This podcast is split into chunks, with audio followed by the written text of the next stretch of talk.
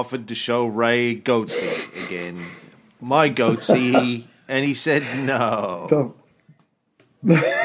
fell for it once. I, th- I figure once is enough. Once a year. I'm good. Once a year. I'm I think set. Once a year. An Goats- annual goatee's a bit like- thing.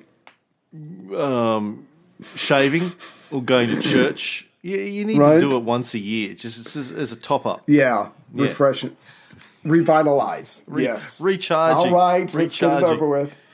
Yeah, You know, some people go away on a meditation retreat once a year to charge their batteries. I just Right. sit and stare at Goatse for a day, just to remind myself try to really what get humans are into capable of if they really set their minds to it. it. Oh, and you're never disappointed, are No, you? I'm always come away inspired. I could go. I go. Look, my life in many ways is, is a complete fucking mess, but I'm not taking photos of myself Spreading my, Spreading my ass cheeks as wide. prolapsed asshole like goats and posting it on the internet. Yeah, it's all relative. I'm not. I'm not there It's yet. Not there yet. Uh, no, no. Give it a couple more years. We'll see. That's what I'll be. re- I saw- That's what I'll be reduced to doing for money. Now you just do it for free. but anyway, uh, I saw you live on Facebook um, when you were saying that yeah, there's stuff you want to cover in the future. If if either you or I are not dead in jail, picked up by the CIA, and, I'm, and I started thinking, yeah, actually, this it's probably not good for me to be working with you, but I'm screwed now. So I mean, it's in. Yeah, it's in. So why stop the ride Exactly. now? You're- yeah. you're okay. in. You can't right. get out. You're associated. a bit like Tainted, I think, is the word you're looking for. A bit Yeah. like our old friend, the Reverend James Fifield, was tainted with his connection with the corporate titans of America. Oh, was he making too much money? Oh, So, in our last episode, Anyway. 123, we were talking about James Fifield. He took this job running this church in Los Angeles, if you'll recall. Father Coughlin. Father Coughlin was an anti communist Christian preacher, uh, but he was also kind of anti capitalist. He had he had Mm-hmm. two out of the th- right three criteria. He hated the commies, hated FDR and the New Deal, Right. but he also hated Yes. capitalism. Um, James Fifield yeah, hated the commies, hated Right. FDR and the New Deal, but love Right. capitalism. ding ding ding ding. Yeah, ding, ding, yeah. we have a winner. Yeah, for winner. So, like when they're doing the uh, extremist preacher jackpot uh, at the at the on the pokies, poker machines, um, he came Right. up winner. All the money came flooding out of the little Oh. thing in the thing. Um, it literally Now, in his private correspondence, James Fifield uh, made it perfectly clear that for him, right. the main threat to the American way of life wasn't Joseph Stalin and the Soviets. it wasn't. No, it was it was uh, inside. It was an inside job. It was Washington. Right. It was Washington Right. that he and his friends were scared of, not Moscow. He wrote in one of his letters, and I think this was to uh, Mr. Pew, the inventor of the laser gun sound. Um, he wrote, There is a very much accelerated response to the efforts of spiritual mobilization. Remember, that was the name of the Yes. organization that he created to turn American Right. Christian again, make American Christian again, MACA, because it is so obvious that the battle to collectivize America is really on, and on in earnest, since the announcement of President Truman's legislative program. And Pew totally agreed. He wrote that the five principal issues the country were facing were the socialization of industry, the socialization of medicine, the socialization of education, the socialization of labour, and the socialization of security. No, nothing there about the Soviets are coming to get us Right. it's just uh, the socialization of America, which was his big concern. And uh, what do you think he means by the social? I can't even say that at this hour of the morning. The It's too early. socialization, Ray. What, what is he? What's he concerned about when he talks about the socialization of industry? Well, I know that the term creeping uh, creeping socialism is that if that's the term I'm trying to think is that creeping communism. Anyway, um, yes, a term like that is going to be coming up very much. And I guess if you go back to the 1920s and then you you look at the current laws regulations on the books as far as the federal government and the state governments about what businesses can and cannot do. Um, and then you bring that forward to the 1930s fdr is able to throw some laws onto the books there's a little tightening up as, as we were saying on the last episode.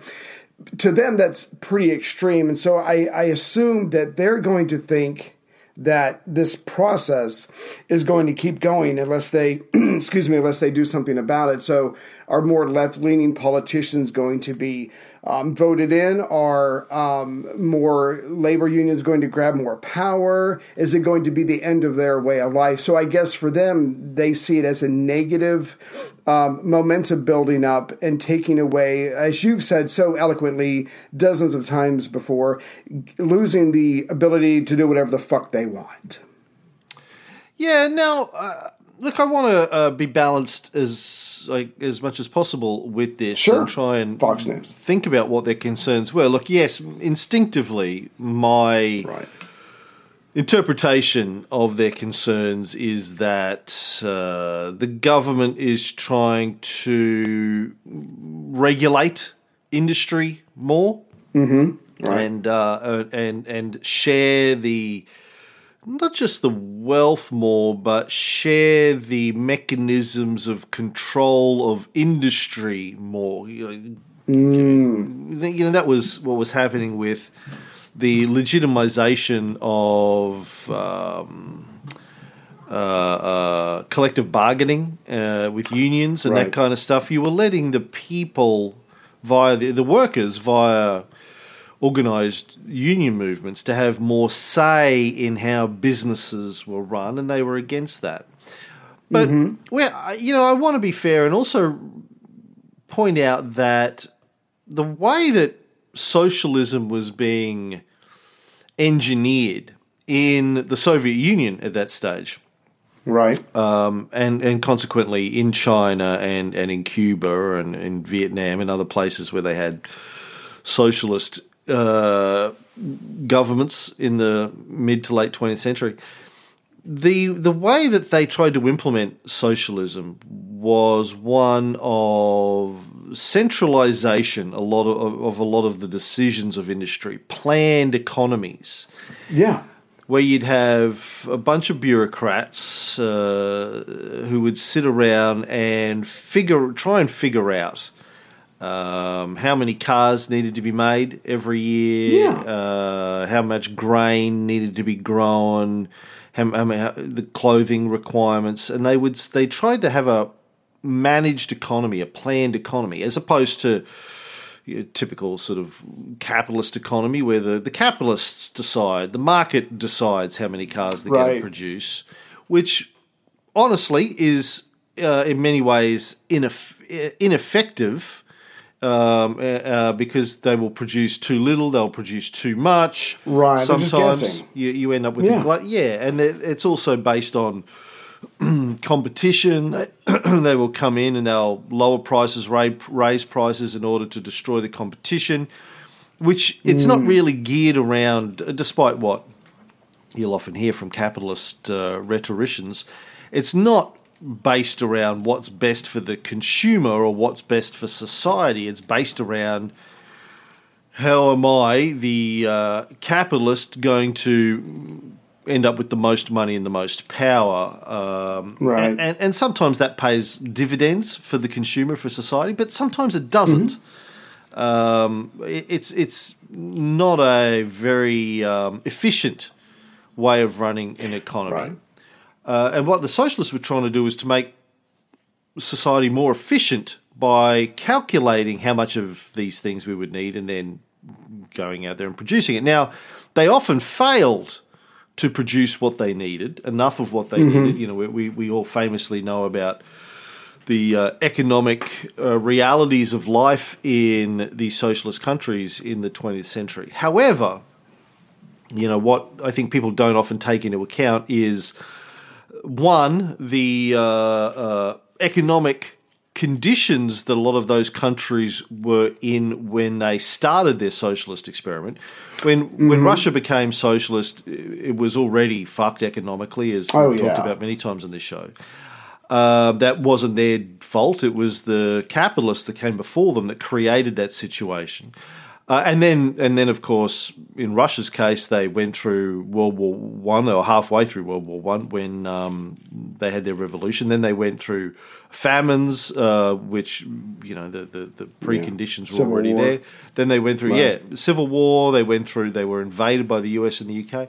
They um, then went through World War II, which uh, had a brutal impact on Russia, as we've talked about. And then they ended up in an arms race. Then they were Yes. Then they Jeez. believed that the Americans Jesus. and the Americans deliberately sort of waggled nuclear weapons in front of them and said, "See what we've got? We're coming for you, yeah. baby." Yeah. Uh, uh, so, and, and, then they couldn't trade with a lot of the countries in Europe because of the Marshall Plan, etc., etc. So, same with China. Damn. When the when the socialists yeah. took over China, China was fucked. Um, in large part thanks to the the British and their uh, drug war that they'd been running in China for a century at that stage. right. The Opium yeah. Wars. Um, and their gunboat diplomacy. Uh, when the socialists took over in Cuba, economy was fucked because of generations of first Spanish and then American capitalist control of the economy. A, a, small percentage of people doing very well, making a lot of money, but the majority of people were very, very poor. And again, of course, then their their ability to trade openly and freely with the rest of the world was cut by the right. uh, Western powers led by the Americans. Uh, so, but but the other thing is, to be fair, uh, running a centrally planned economy in the 20th century was difficult. They didn't have computers. They didn't have yeah, spreadsheets. Abacus, maybe. yeah, yeah. They had, a, they had an abacus with real with just, just with, one with just real one. people hanging from monkey bars, and they say, "Bob, can you move two squares to the right?" They were they they were trying to deal yeah. with increasingly complex situations as economies oh, yeah. became more complex in the 20th century. Uh, with with pre-computing uh, abilities to calculate things and without without the internet and, and without to share information and communicate quickly and all these sorts of oh, things. yeah. So uh, partly, I don't think a lot of the guys uh, running the centrally planned economies did a good job of it. But on the other hand, they were facing external and internal economic realities that made it hard and would have made it hard for their economies to survive without the massive input of cash that some countries got as a result of the Marshall Plan, like a massive, oh, yeah. a massive loan uh, to sort of kickstart their economies. Yeah. Anyway, so that's that may be what guys like Pew are concerned about. That look, socialization, uh, you know, in, in say 1950, 51, when he's looking at uh, places like Russia in that case, going, yeah, look, it, it didn't work. It's not working there. Their yeah. economies are struggling. Um, and he, he's probably just looking at the surface level of going, well, if we do that to this country, um, the guys who think they're going to run a centrally planned economy are probably going to fuck it up, and because they don't have computers either. Well, we had very yeah. early computers in the fifties, very very early uh, sort of computational technology. But um, so yeah, I, look, I want to be fair to them that they may have had concerns about the efficiency or effectiveness of centrally planned industries because that's a reality. But uh, absolutely, I, I, think the evidence will show that primarily they were concerned about uh, keeping their wealth and power. That was. Uh, that that is a natural thing to be concerned about if you're a rich, powerful person. You don't yes. want to give that up. Um, mm. And like you and I don't want to give up being the, the, the titans of history podcasting. Um, we, we, we worked hard to claim our title, and right. uh, we, we, we, we will go to war over it. You Yes. come at me, bro, Yes. and we will Yeah. uh, we'll throw down if you try and take away our title. Well, when Cam, when Cam says throw down, what he means is you'll get a daily email of us goatseeing you, and if you don't want that, then just then just back down. So so if I if I could just add, yeah, so they are still not fearing Moscow. They're not. They're still not fearing uh, the spread of communism. And so, in the 1930s, the Spiritual Mobilizations Board of Directors doubles the maximum allowable donations to ten thousand dollars a year. And as you can imagine, all these titans are giving everything they can officially, and then some unofficially. And again, all that money is being used not to shore up the country against communism, but to try to weaken the New Deal and get things back to the way they were in 1920s when these guys could do whatever they want. But like you said, in 1948, Truman is reelected. They freak out a little bit. So now it's time for them to try something else. And Fifield and company do find a way to raise their game to combat this latest threat of four more years of Truman. One other thing that Pew Pew Yeah. wrote in his private correspondence to Fifield was only through education and the pressure which the people exert on their politicians can we hope to prevent this country from becoming a totalitarian state. Wow. So I don't know how much he believed that, but that was the concern that at least he had, and I'm going to assume that his uh, fellow industry titans they were concerned that the United States was going to become a totalitarian state, Yeah. and it wasn't. It wasn't this whole oh fifth column of commies that are that that that McCarthy was concerned about, or that. Um, uh, Dies was concerned about. Um, it was it was the Democrats. It was FDR who's dead at this stage. Truman, the Democrats, the New Deal Democrats that they were concerned about um, was it was already up and running. This Yeah. wasn't a possible. Oh well, the commies might come in here Right. and do X, Y, and Z. They were concerned about the guys that were in Washington Yeah, running the the country House. at the time. They were the enemy. They Yeah. were the ones they needed to take down as quickly as possible. Yeah. Then in the spring of 1951, Fifield and his team of geniuses came up with a brilliant idea. The 175th anniversary of the signing of the Declaration of Tax Dodging, oh, sorry, Independence came up, Bitch. Uh huh. and uh, they proposed that the week surrounding the 4th of July, they would hold a massive series of events devoted to the theme of freedom under God.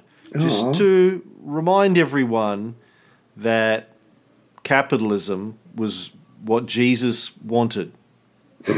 Yeah, I think the idea came from uh, one of Fifield's friends, the president of the Southern California Edison Company, and that it came from the belief that the root cause of the disintegration of freedom here and of big government is the disintegration of the na- nation's spiritual foundations, as found in the Declaration of Independence. We want to revive that basic American credo, which is the spiritual basis of our Constitution. And like we've said over the last couple of episodes, you can't tell where faith starts and capitalism begins. I mean, these guys have got everything wound up together, and now they're bringing in the Declaration of Independence. I mean, you basically can't attack it uh, without attacking the country itself. And I think that's their idea. So they created a committee to organise all of these events mm-hmm. with the dodgiest sounding name I've heard in a long time. The Committee to Proclaim Liberty. Oh my god, that is the most Yeah. American sounding thing I've ever heard. If, they- if, if it- Yeah. Uh, the Committee to Proclaim Liberty, Freedom, and what's another and democracy. Democracy. That's, that's what it should have been. Yeah, Freedom-loving And make people. it great again. Right. Yeah. Yeah. Committee to Proclaim Liberty was the name of their organisation. Her, Um, yeah. So, um, who was running the Committee to Proclaim Liberty? Well, mostly guys that hated the Democrats. Um, that was all. That was the, the two things you. Yeah. The two things you needed to, and the check boxes, the two things when you when you applied, Yeah. you filled out the application form to be uh, on in the in the, the leadership board of the committee Right. to proclaim liberty. The fir- the first question was, "Do you hate the Democrats Right. and the New Deal?" And the- Check yes. Second question was, "Do you really?" Do you really hate Comma, the New Deal? really, Oh comma, yeah. hate them. Oh yeah. How Yeah, much do you yeah. hate? Please, please. One from one to ten. One being I just hate it. Ten being you know I get a boner every time I think about stabbing them to death. oh my god! Please, please indicate uh, where you are. The second one, the second question after those, there was like it was a there was a three part question. Right, the first right. question. Um, the second one was, uh, are you really, really rich and a, and a captain of industry? Because Check. that's what you needed. So the first two guys were the guys that um, had already been battling Democratic administrations. Yeah. Herbert Hoover, Right. former president, driven from the White House 20 years earlier by Franklin double crossing Rosenfeld. Yeah. And the second was General Douglas MacArthur, who had just been removed from his command in Korea two months earlier by Harry Truman. We haven't talked about this in detail on the show yet, but uh, why was why was Dougie removed by Truman? You, Um, you, you're the the world. Nobody knows more about World War II than you, Ray. That's so sadly true. Um, um, was this now? I know that FDR saw him as a political, a potential political threat. He might run for the White House, and I'm going sh- basically off of a show that we did probably a year ago. But didn't MacArthur have some extreme view about how to solve problems? Uh, conflicts in the area with atomic bombs, or am I am I way off base, or, or is that the Korean War that I'm thinking of? Yeah, this is the Korean War Okay. we're talking about. Oh, that's right. Get my he was removed from his Yeah. command in Korea um, because he wanted to drop nukes on the That's Chinese. how you solve problems. It's okay. Yeah. There's a lot more. It's like, what the fuck have we got them for if we can't drop them on people? Remember Doctor Strangeglove. A useless weapon, no, an unused weapon is a useless weapon. Yeah, that's what I say about my penis while my wife's away. Your nuke? Yeah, I call him, I call him Fat Boy. Um, now, so those two guys were uh, uh, uh, uh, on the board. Right. Then you had a whole bunch of Who's who? military leaders, political stars, heads of patriotic groups, right wing media figures, outspoken conservatives from entertainment like Bing Crosby, Cecil B. DeMille, Mm-hmm. Walt Disney, and of course, the Big Gipper. Well, well, if there's anything I can do to help. No, but you're right. I mean, it's got James Kraft of Kraft Foods, Charles Wilson of General Motors, and I think I came across this. J- Charles Wilson of General Motors um, had the highest salary of any executive out of all of these guys. And so they've got the biggest hitters here donating their time, their talents, and their money. I mean, this is just a massive enterprise. Conrad Hilton of Hilton Hotels. Yes, B. there we go. E. Hutchinson, who ran Chrysler at the time. Uh, Hughston McBain, which sounds like. Uh, That sounds a fake name. He, he should be the uh, bad guy in the next Die Hard movie. Um, uh, he, he ran Marshall Field, a chain of Chicago based Wow, department yeah. stores. Admiral Ben Moreell of Jones and Laughlin Steel in Pittsburgh. And Damn. World War One flying ace Eddie Rickenbacker. Uh, Really? He he ran Eastern Airlines, one of the big four domestic airlines. Distant cousin of Adolph Rickenbacker, the founder of Rickenbacker Guitars, which, and I'm not even joking around here, were Right. was they were called Rickenbacker Guitars uh, to to capitalize on the fame of Okay. uh, Eddie Rickenbacker, who was uh, you know this this World War One flying ace, won a ton of That's war- hilarious. ton of medals in World War One. So, what was the real goal of the very impressive but weird sounding committee to proclaim freedom? They've got these big business guys, they've got military leaders, they've got um, movie stars, they've got, I guess, media stars, all with a conservative bent. What, what are they really trying to make America safe from communism? I'm not finished yet. Um, we got. Oh, we sorry, got, there's more. Well, there's more. I mean, they, they had so many captains of industry that wanted to get on this committee I that they imagine. needed to increase the number of seats. They had to build like a whole new boardroom with bigger tables to get everyone on there. Harvey Firestone of the tire company, E.F. Oh, Hutton, yeah. who ran a major Wall Street firm named after himself, Fred Maytag of Maytag Dairy Farms, Henry Luce, American magazine From magnate, Footloose? who was called Oh. the most.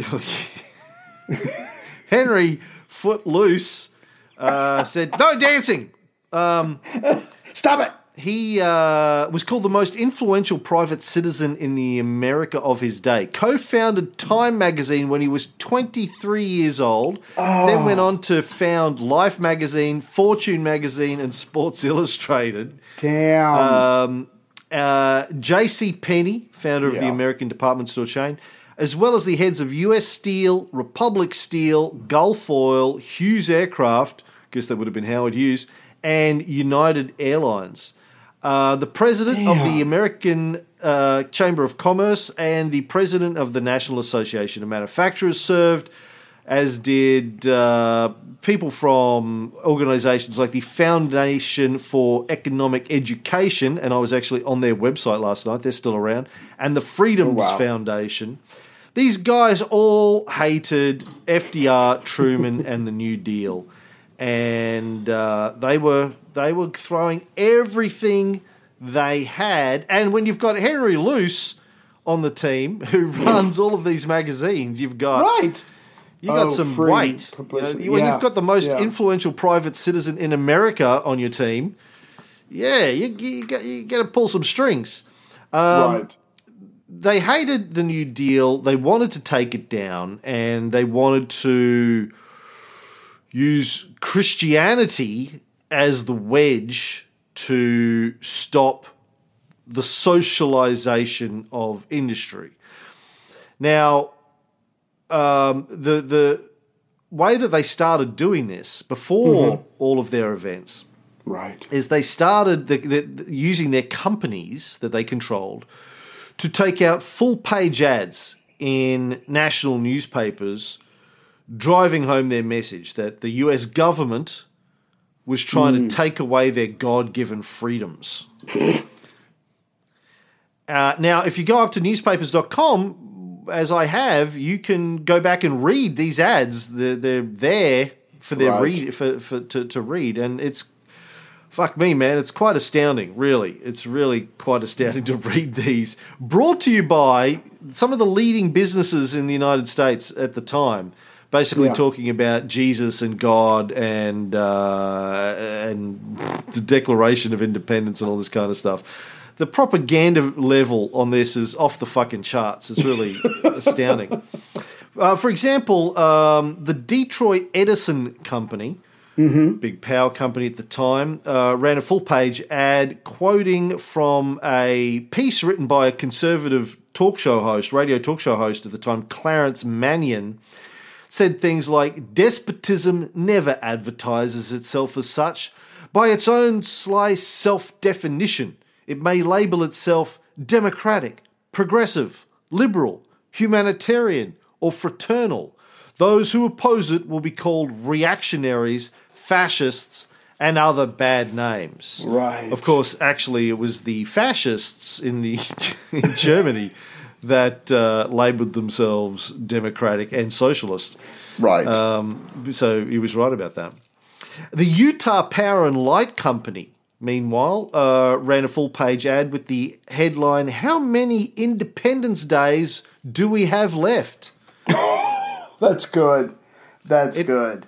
And, and it wasn't just them. This same ad turns up when I go through newspapers.com. This same ad turns up over and over again from a whole variety of uh, uh, electricity companies that I think were all owned probably by the Edison company. Uh, But they had, you know, they they had state-based uh, uh, offshoots with their own names. But it, the ad talked about Please, readers, pray for help in maintaining man's closeness to God and in preserving man's God given rights and responsibilities against those who would make you dependent upon a socialistic, all-powerful government. So they were going, they were going all out there, man, trying to Yeah. scare the American people into thinking that the Truman administration, Right. Truman, Coming who dropped ya. nuclear weapons on Japanese Yes. civilians, was, uh, you know, basically a, a secret commie.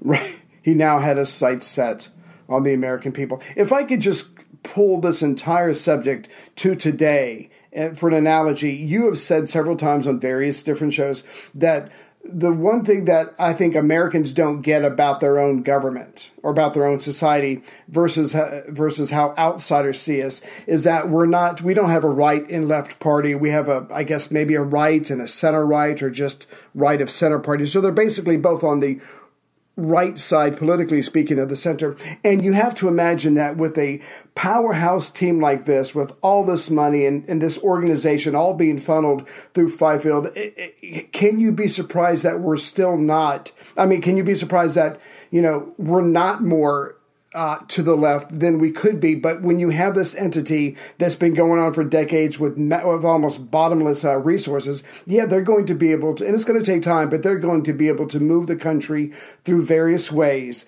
to the right politically because that's where they want it. That's where they want uh, the government to be as far as not regulating them. So I, I just, we shouldn't be surprised by where America's at right now because of people like this and the efforts that they undertook. Yeah. And the the thing that's most fascinating to me about all of this is that all of these corporate titans with their resources, not just the money, but access to Yeah. Henry Luce's media and all this kind of stuff, instead of um, you know, if they're generally concerned about uh, socialism and, and regulation and all these sort of stuff, instead of making a coherent uh, argument at a political level or a socio-economic level, um, explaining to people why, for example, centralized planning of economies can't work. Uh, because we don't have computers yet, uh, uh, and we don't know how to do it. It's a, it's a new thing. It's a big task trying to organize a, Right. an economy for you know 100 million, 200 million people um, from say Washington or Moscow.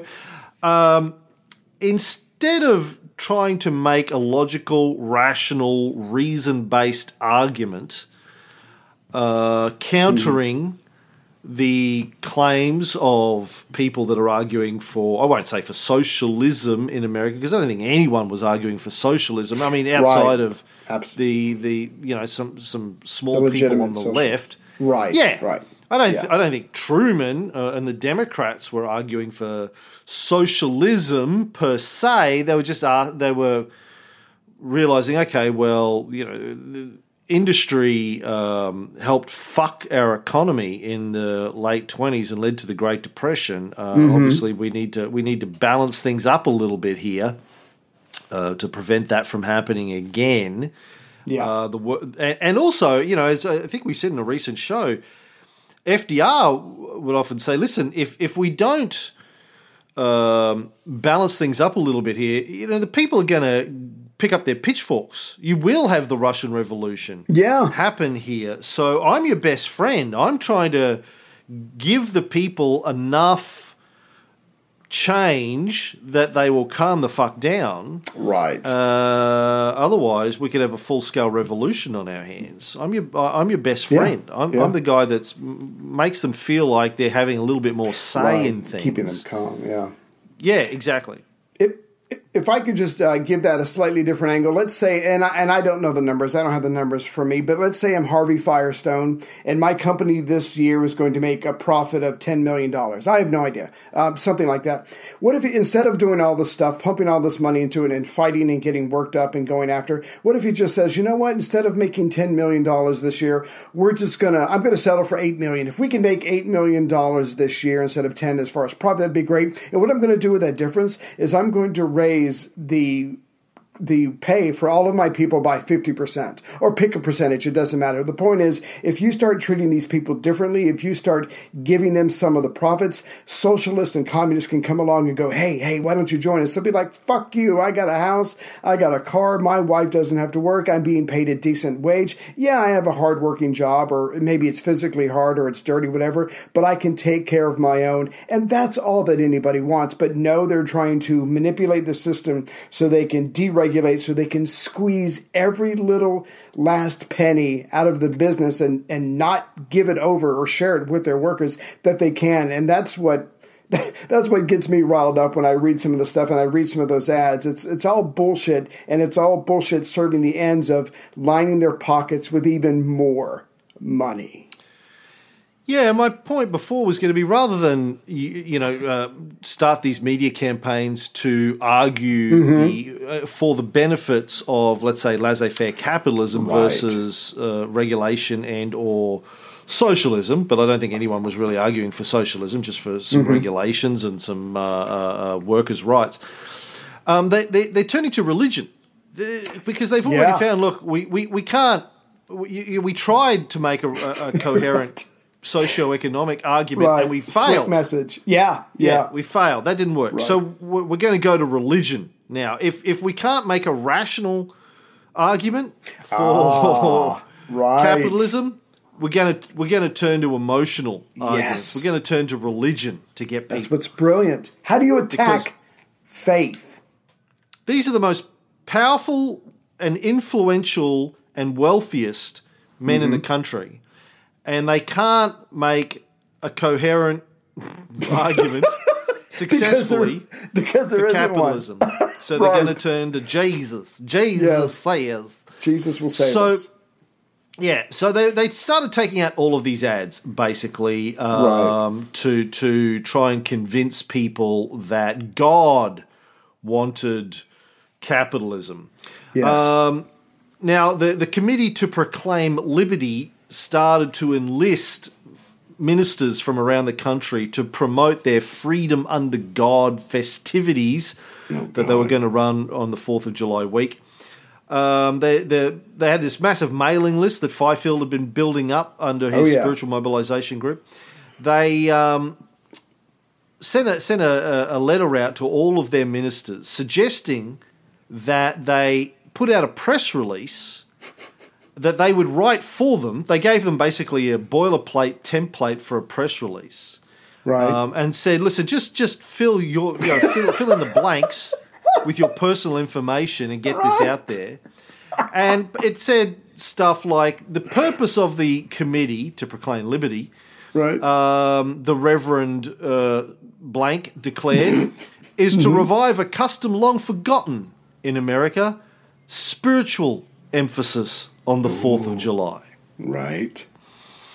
And so, you know, that, that made it easy for the ministers. Yeah. They didn't have to think for themselves because we I all know that. that. thinking is, is not the strong suit of ministers. so hard. Yeah. So they just uh, wrote the press release for them. Here, fill in, fill in the blanks, uh, get this out uh, to your local newspapers. right. Then the committee established a sermon contest. Ooh. 17,000 ministers Oh my uh, god! Were competing for cash prizes. That'll do it. and that, to win, you had to write an original sermon. Oh fuck! You mean I need to think now? on the theme of freedom under God, and then deliver it to their congregations on Independence Sunday. Nice. Which was July first, nineteen fifty-one.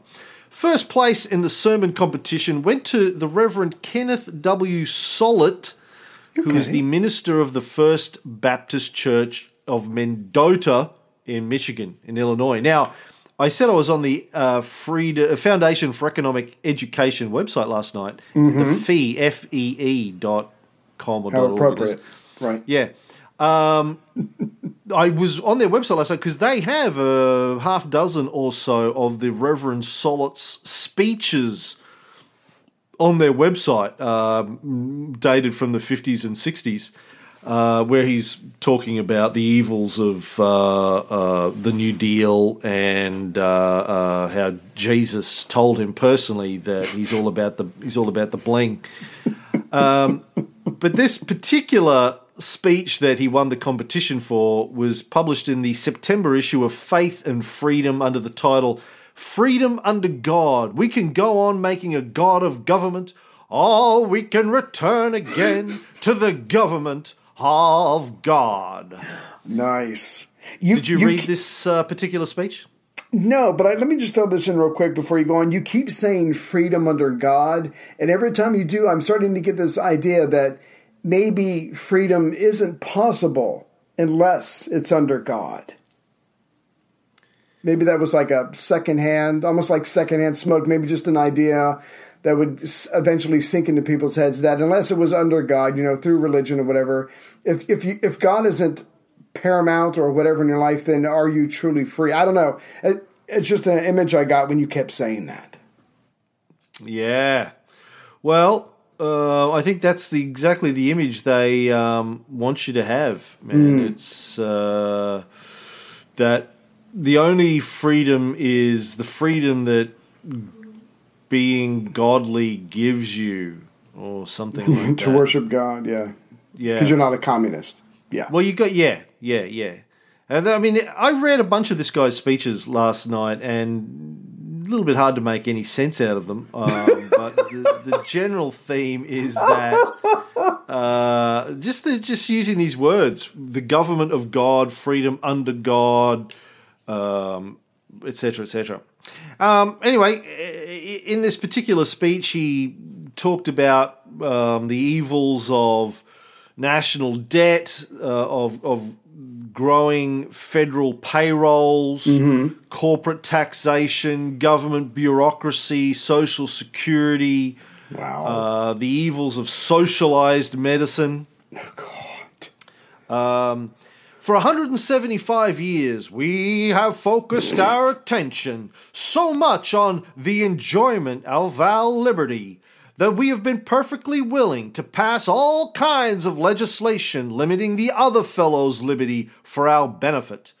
Government of the people, by the people, for the people, has become government of the people by pressure groups for the benefit of minorities. Give me liberty or give me death has been shortened to just plain give me. nice. America stands at the crossroads. One road leads to slavery, which has always been the lot who have chosen collectivism in any of its forms, be it communism, socialism, or the welfare state. They are all cut from the same pattern. The other road leads to the only freedom there truly is free enterprise. Nicely done. No wonder he won. That was smooth. yeah. yeah, that was smooth. Yeah. He won a weekend in Vegas with a bunch of strippers. um, then, so that, so these guys in 1951 do this whole thing about under God and the 4th of July, freedom under God. Right. Then, a couple of years later, 1954, the Scottish Presbyterian minister George Macpherson Docherty uh, gave a, a, powerful sermon mm-hmm. at his church in Washington, D.C., with President Eisenhower, then uh, Republican. They got a they got a Republican in finally. Yes. Uh, he was sitting there, and this is when uh, the the phrase "under God" made its way into the Pledge of Allegiance to the flag which, as we've talked about in previous shows, was invented by a flag salesman who right. was trying to sell flags to schools, and he invented the Pledge of Allegiance. um, and now they've decided to add a little bit of an under God reference into it. So, um, and it was in the, the late 50s uh, that this under God thing started to happen. In God We Trust was adopted as the United States motto in 1956. Right. As a replacement or alternative to the unofficial motto of E pluribus unum, which was adopted when the Great Seal was created in 1782. E pluribus unum means, Ray? Uh, one among many? I'm, I'm going back to my West Wing days. Yeah, no. One of, of many? One from many? Something? No? Holy shit. You are the worst American ever. like, seriously. What does it mean? Didn't you do your degree in American history? Yes. You keep telling me, and you don't But that's know what in e Latin. pluribus unum That's in. Latin. Fucking hell. Seriously, you got your degree out of a cornflakes packet, I'm, didn't you? I'm, I'm winging it. One. I want to see your. know. I want to see your degree. I'm pretty sure it, it'll it'll be written in Hey. crayon. Some of the letters will be written backwards. It came from Phoenix University. Okay? Was that an online university? Yes, it Pay was. forty it nine ninety nine for that, and it Plus up a week tax, plus shipping, plus something else. One out of many. Something. Out of many, Out of many. Okay, I was winging it. out of many, one. Okay. Jeez, tough room. Damn. Tough. Room. People would get on Facebook yesterday, like, you know, let's let's try and be nice to Ray. I'm Like I try, but it's I make it. I make it impossible for Cam to be nice to me because I'm always. so hard. It's okay. It's it's on me. I'll take this one. I'll take this. How one. do I know e pluribus unum and you don't? Um. See, there you go. You assume I care. I'm an American. I'm the best. You're, you're You don't have to know. Australian. I don't You don't have, to know. I'll Yeah. hire an Australian I've to fucking it. tell me. Yeah, yeah, I don't need to know. Yeah, Australian, Mexican, whatever. Anyway. So George McPherson Docherty, he um, had come over from Scotland in 1950 I to take take over the New York Avenue Presbyterian Church right. in Washington D.C., Nice. not in New York. No, Now he wasn't an American citizen in Oh. 1954. get him out of here. but uh, he he changed the country forever. Um, regardless, he even though he was a Scotsman, for some reason he he got on board this whole patriotic religion thing uh, very Right. early on. I guess he saw where the bling was at and decided, uh, yeah, I, I want some of that. I'm no, my mama, my mama ne- never gave no birth to no fool. I'm a Scotsman. I need it for beer, whiskey. My dad used to say if a Scotsman is standing up at a tower and drops a penny out a window, he'll run down so fast to catch it, it'll hit him on the head. Um, when now, when uh, Billy Graham held surface uh, held services services Yeah. in Washington in February 1952, Docherty sat at a place of honor on the platform and said to a reporter from the Post, I am certain that this young man is being used by God in the nation's capital to remind us all of. Let me start that again. I am certain that this young man is being used by God in the nation's capital to remind us all of the sovereignty of God. Ooh, I like Now, that. you had some bio on Billy Graham that I think you wanted to share with us. Yeah, just uh, just to jump back a little bit, how this gets set up. So in September of 1949, Billy Graham's 30 years old. You know, pretty good looking whatever, tall, skinny kind of guy, youngish, charismatic, but he's not very well known. So he's speaking in Los Angeles, and he's letting the people of Los Angeles and in general California know that they are going down the same path as Sodom and Gomorrah and they'd better change their ways. But he had more. He had more to, to say to them, just to, than to just to scare the hell out of them. Two days before this, and this was in September of 1949. Two days before this, the United States found out that the Soviets had developed, excuse me, their own atomic bomb, and so he said that communism was against God. Communism is not only an economic interpretation of life, communism is a religion that is inspired, directed, and motivated by the devil himself, who has declared war against God Almighty. And yeah, whatever. Okay, fine. But the point is, as we've said on the previous shows, there is this religious wave building up in America from the 1930s, 1940s. And so Graham is able to ride that wave and he does become even more well known. He, becomes known as a national figure. And uh, so he keeps going.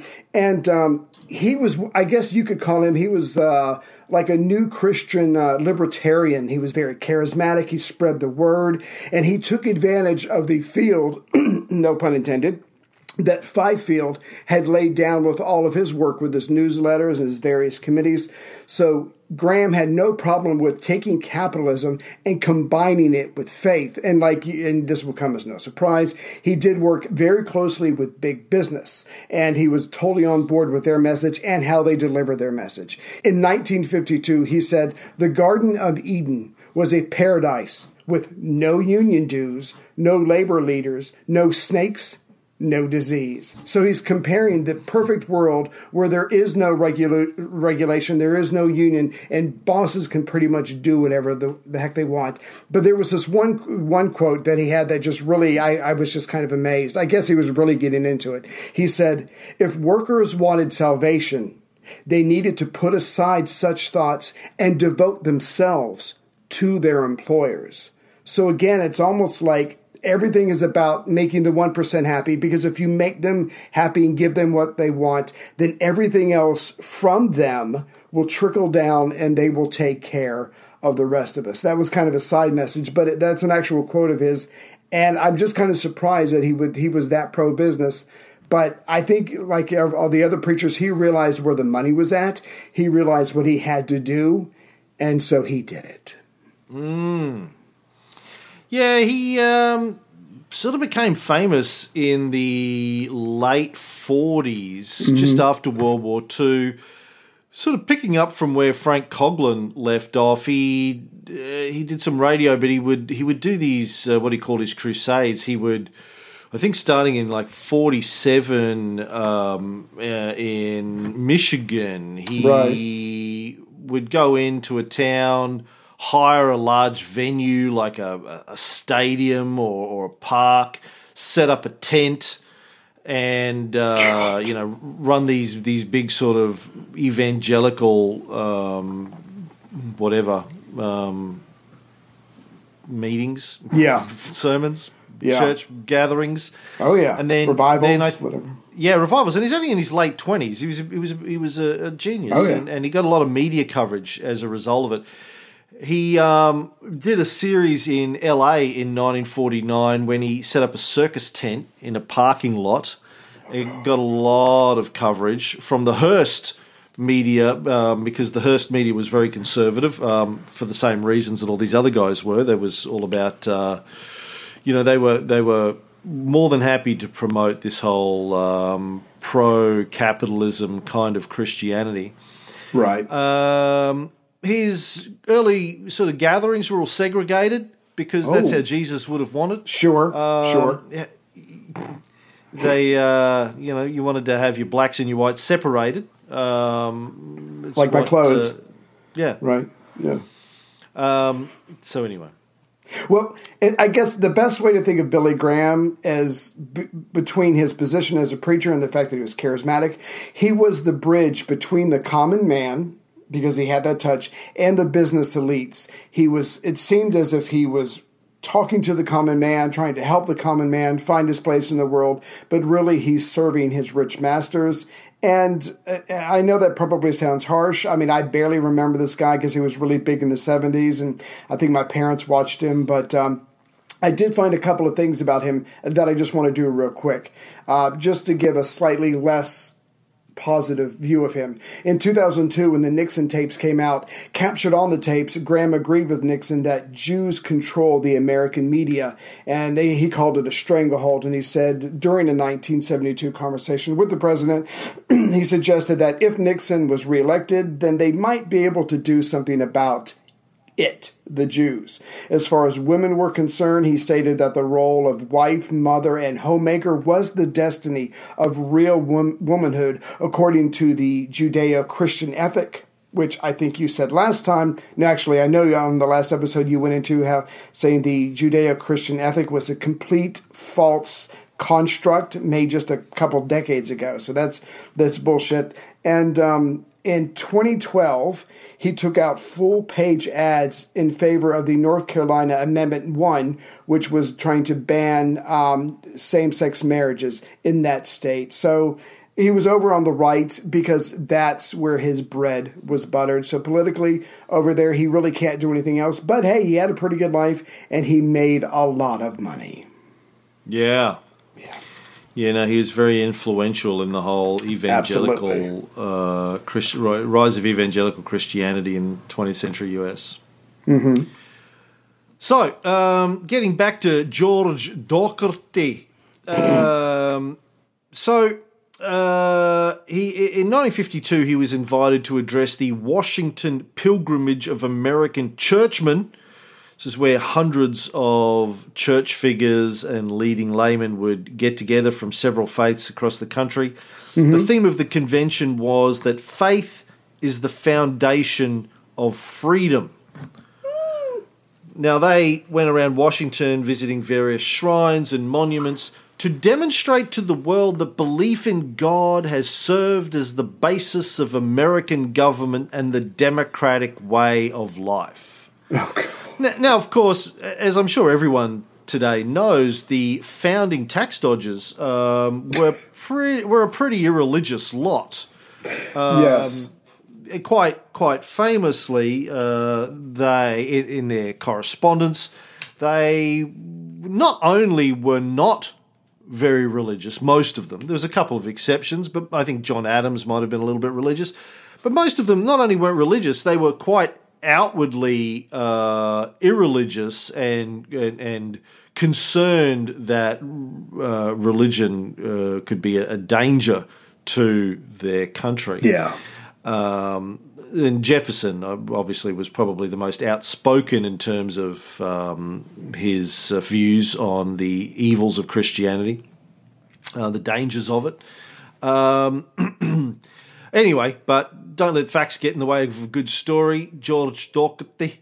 Um, so, yeah, the basis of American government. Eh. I mean, okay, so it does turn up in your Declaration of Independence, right? So, um, and also as Docherty uh, realized, because he the church that he was running in Washington was the church that Lincoln attended when he was president, so it was kind of associated Yeah. with Lincoln. And he started reading the Gettysburg Address, Docherty, and, and in that, Lincoln said he hoped that this nation under God shall have a new birth of freedom. And then Docherty happened to be talking with his son, who was talking about the Pledge of Allegiance that they were saying to the flag at school. And he realized that uh, the Pledge of Allegiance didn't acknowledge God, like even Abraham Lincoln had in his Gettysburg Address. So he decided that this was going to be his thing. He was going to get the words under God put into the Pledge of Allegiance. So he uh, gave a big talk at his church uh, on February 7th, 1954. Before that, though, he had made it his talk um, at this Washington pilgrimage thing, and he'd suggested that they should get it in there. But um, several of his colleagues in Washington decided that that would be a violation of the principle of separation of church and state Yes. having the words under God in the Pledge of Allegiance, even though the Pledge of Allegiance was something made up by a flag salesman. Um, but they decided not to support the idea. But he didn't give up, and, and, and hence his big speech on what is known as Lincoln Sunday. Why is it called Lincoln Sunday, uh, America expert? I don't know. Please tell me, Australian servant. Well, uh, it was the Sunday closest to Lincoln's birthday. And so That's it. Come as- on. That's weak. Lincoln Sunday, they would, um, or they, it was sort of a tradition for presidents to attend the New York Avenue Presbyterian Church on Lincoln Sunday right. and sit in the same pew that Abraham Lincoln sat in. Ooh. They, they would get down and sniff it. Oh, I can smell Lincoln's butt. yeah. Get That's bit a presidential smell. Yeah. Oh, yeah. it's still around. All these years later, I can smell Lincoln. he was a stinky, stinky man. Um, so uh, Docherty decided because uh, Ro- uh, not Roosevelt Eisenhower was going to be there for Lincoln Sunday 1954, so he decided to give this big speech uh, on the theme of under God and the Pledge of Allegiance. So he started off. Um, Scottish Scottish preacher, got to channel a Scottish preacher. At this season of anniversary of the birth of Lincoln, it will not be inappropriate to speak about freedom and what is called the American way of life. They can take away our land, but they no, hold on, that's the wrong speech. It's just when I get into this accent and I start talking about freedom, I go straight into that movie. What a, I know it hasn't come out yet, but it will. It'll be big. You love it. Yeah. Australians doing American, doing Scottish accents. It's our one. The American. We're only doing one today. I know. The American way of life. Uh, anyway, he talked Yes. about the American way of life baseball games, popcorn, Coca Cola, Yeah. Sears Roebuck, etc., etc. And where did all this come from?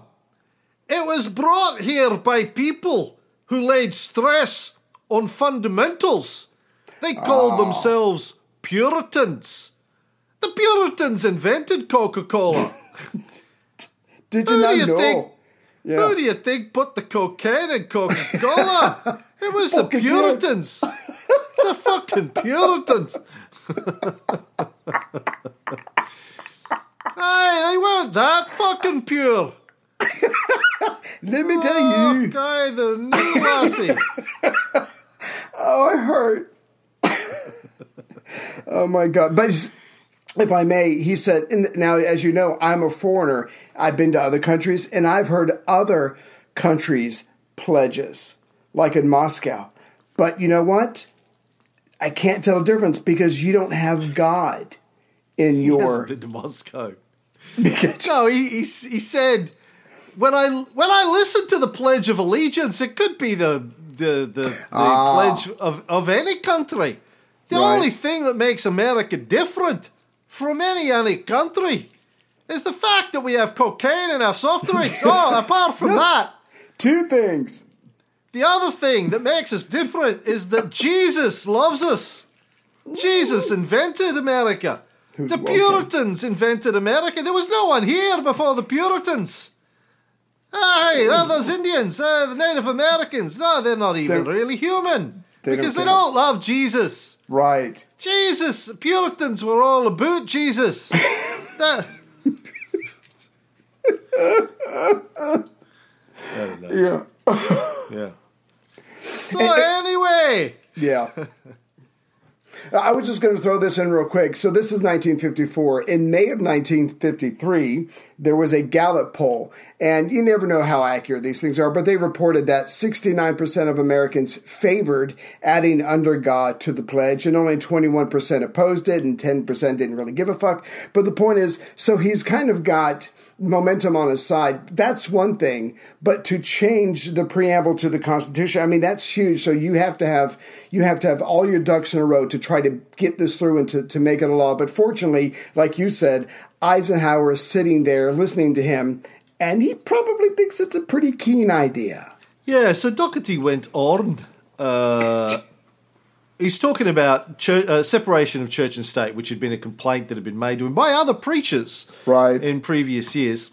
And he said, What the Declaration says, in effect, is that no state church shall exist in this land. This is separation of church and state. It is not and never was meant to be a separation of religion and life. And to be fair, look, the Pledge of Allegiance, uh, you know, is is is a is a s- not s- it's a it's a it, it wasn't law. Right. You didn't you didn't have to say the Pledge of Allegiance by law. Uh, although even to this very day, you keep hearing about kids who refuse to say it and they get like kicked out of school for refusing to say it in the US. Yeah. It's basically Hitler Youth, the American version of Hitler Youth, the Pledge of Allegiance. But it's okay Anyway. when we do it. Yeah. Yeah, yeah. Yeah. Anyway, um, he said it was broad enough to encompass all Americans. It must be under God to include the great Jewish community and the people of the Muslim faith and the myriad ah. of denominations of Christians in the land. What then of the honest atheist? Gotcha. Philosophically speaking, an atheistic American is a contradiction in terms. oh, sure, atheists are fine in character, good neighbours, but they're spiritual parasites. Oh, I mean no term of abuse in this. A parasite is an organism that lives upon the life force of another organism without contributing to the life of the other. Harsh. Now, these may be wonderful people, but they are denying God, who, who revealed the divine principles upon which the ethics of this country grow. So they're not really Americans. Ah. the parasites. Sulking us. The sulkas. The next Yeah, day, yeah. The very next day, President Eisenhower began to set the wheels in motion to amend the Pledge of Allegiance to include the phrase under God. On February 8th, 1954, the very day after Docherty's Wow. speech, Representative Charles Oakman, Republican of Michigan, introduced a bill to that effect, and Eisenhower signed it into law on Flag Day. Flag Day. Jesus Christ, you people. Th- but this, Flag you can Day. mock us, but this is why everything is wrapped up in nationalism and patriotism, capitalism, and religion, is because these sons of bitches purposefully pulled it all together and made it inseparable and you can't attack one without attacking the other and like you said uh, we said on the previous show i mean it's a brilliant fucking idea it took them a while to work it out but it's a brilliant idea as long as no one's thinking I was going to take the piss out of America for having Flag Day, but I just looked it up in Wikipedia in Australia. boom oh that feels good First I've that feels good first I've heard of it. oh really? Yep. Well, you kind of have to. If you're a Western, if you're a Christian based, don't you have to? Do you have a uh, is, is Flag Day in the United States a holiday? I, I have no idea. I, I think I know it exists, but I don't know anything about it. Right. Um, well, we don't. Uh, it's not a holiday here. It's not big in Brisbane. Uh, there you go. okay. And we have holidays for everything here. Because Australians Shrimp. love nothing more than an excuse to take the day off work and get pissed. I mean, most Australians are pissed at work anyway. but you get paid. Even better if you can Right. take the day off officially. Yes. Um, yes. Yeah. God. Oh, well, some some parts of America, it's tradition to slow smoke various meats and vegetables on A Flag Day. cookout, grill, whatever. There you go. Yeah. Yeah, we take that shit seriously. That part of Fourth of July and Flag Day and patriotism, cookouts, we take that. That that's an institution in this country. Yeah. So anyway, Yeah. he signed it into law on Flag Day. Um, the uh, Docherty, by the way, Mm-hmm. uh, died at his home in Alexandria on Thanksgiving Day in 2008. Billy Graham, of course, just died last year, Yeah. 2018. Yeah. But I, I think about, I was thinking about this. Like this guy, Docherty, Mm-hmm. a Scotsman who did become an American citizen finally. Um, you know, he got that done, and then he spent you know the rest of his life watching America become increasingly evangelical, thinking, "I That's did true. that. That I'm was a me. Scotsman." that was me. Yeah, Yeah. Anybody was proud. That's, uh, I mean, yeah. yeah. So, um, I guess this is all um, a way of pointing out how a handful of Christian preachers supported by big business Yeah. in the middle of the in the early to mid fifties transformed America into an overtly Christian nation deliberately as a way to associate Christianity with capitalism and with get your hands off my business and my money and to try and stop regulation. And that that that war is still going on to this very day. Yeah, and they're winning.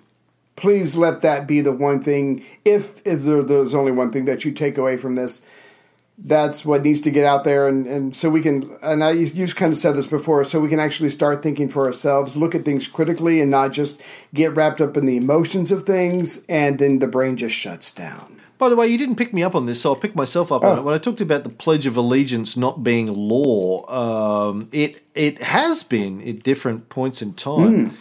Um, it, it was formally adopted by Congress in 1942. The official name of the Pledge of Allegiance was adopted in 1945. Right.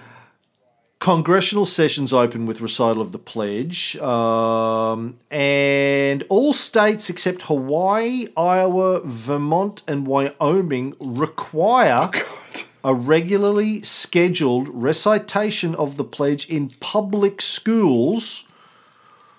Although the Supreme Court ruled uh, in, let me see when this case was, 1943. West Virginia State Board of Education versus Barnette Right. that students cannot be compelled to recite the pledge, nor can they be punished for not doing so. Wow. So Uh, there you go. I remember being in elementary school and doing it, and I was confused. Didn't know what the hell was going on. Didn't really know what I was saying, but I was doing it because everybody else was doing it, and I guess it's kind of what they're counting on. You just get conditioned. And and for Americans who probably think this happens everywhere, Oh, it, good point. it doesn't. Right? It's very it, it- nothing like this exists or have has ever existed in Australia. Mm-hmm.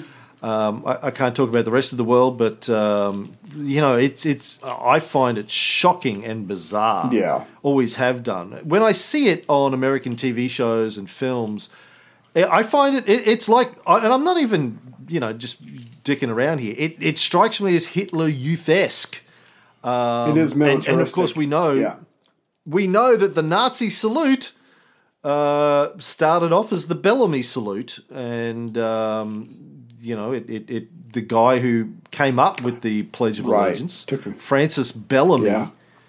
uh, was the guy who said, you know, when you recite this, you should hold your arm out straight, the hand fingers extended, palm down. God. Uh, Before Yeah. the Nazis, he invented it. The Nazis got it from America, which most people don't talk about. Hitler saw that and went, "Oh, I like that. uh, I'll, let's do let's do that. I love it." I mean, he go in my also supposedly yeah. he he thought that uh, came from ancient Rome, but um, Right. it didn't. I don't think there's any evidence that. It, I mean, there's there's no evidence that it actually came from ancient Rome. Jeez.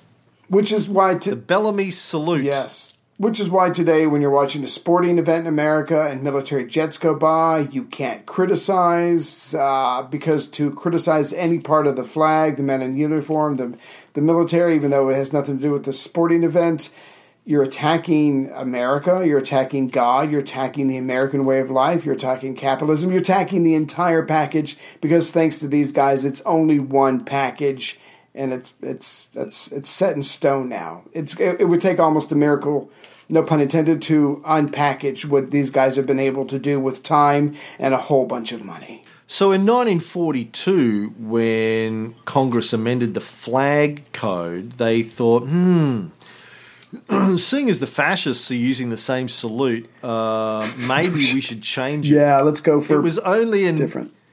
it was only in 1942 that they changed the Bellamy salute from the you know what we Wow. think of today as the Nazi salute Right. to putting your hand over your heart. Yeah. and it was funny because I, I was in when I was in Utah uh, for the first time seven, eight years ago, um, I was there for um, Pioneers Day parade that they had down the main street, Right. which again freaked me the fuck out. Um, and they were all and they were all standing there with their hand over their heart. And I said, "Why do you do that? What's the hand over the heart thing? Do you know why you do that?" And they were like, um, "No, My it's just what you do." Yeah, exactly. Oh yeah, but but wh- wh- why why do you do it? Do you know the history behind it? No, we just do it. I said, well, originally you used to do this. Americans did this. They were like, we did not. Son of a shut up, bitch. You Satanist. I'm like, no, seriously, you used to America did that for fifty odd years. And then you changed it to this, but it was originally that. They're like, "You're evil." Get, like, no, Beat him with your. Bible. yeah, Hey, fucking look it up, bitches. yeah. Um, wow. Yeah, like Bellamy uh, introduced that in 1892, and then Mussolini picked it up, and then Hitler picked it up, and then the Americans in 1942 Ooh, yeah, said, "Oh, we gotta well, I guess we should we should yeah. do it differently." It's not a good look for us. Yeah. Anywho, that is how Under God ended up in the Pledge of Allegiance to the flag in the United States, and how America started to become overtly Christian during the Cold War. Well, we will be back uh, when Ray organises some interviews to tide us over while he's in Scotland. Aye. Perfecting his Scottish accent so he can do the Scottish accents from now on in the show. I'll try. Because the Scottish play a huge role in Cold War. Not. Only kidding. I don't think so, No, anyway. I think you're right. Who knows? To be sure, to be sure. That's Irish.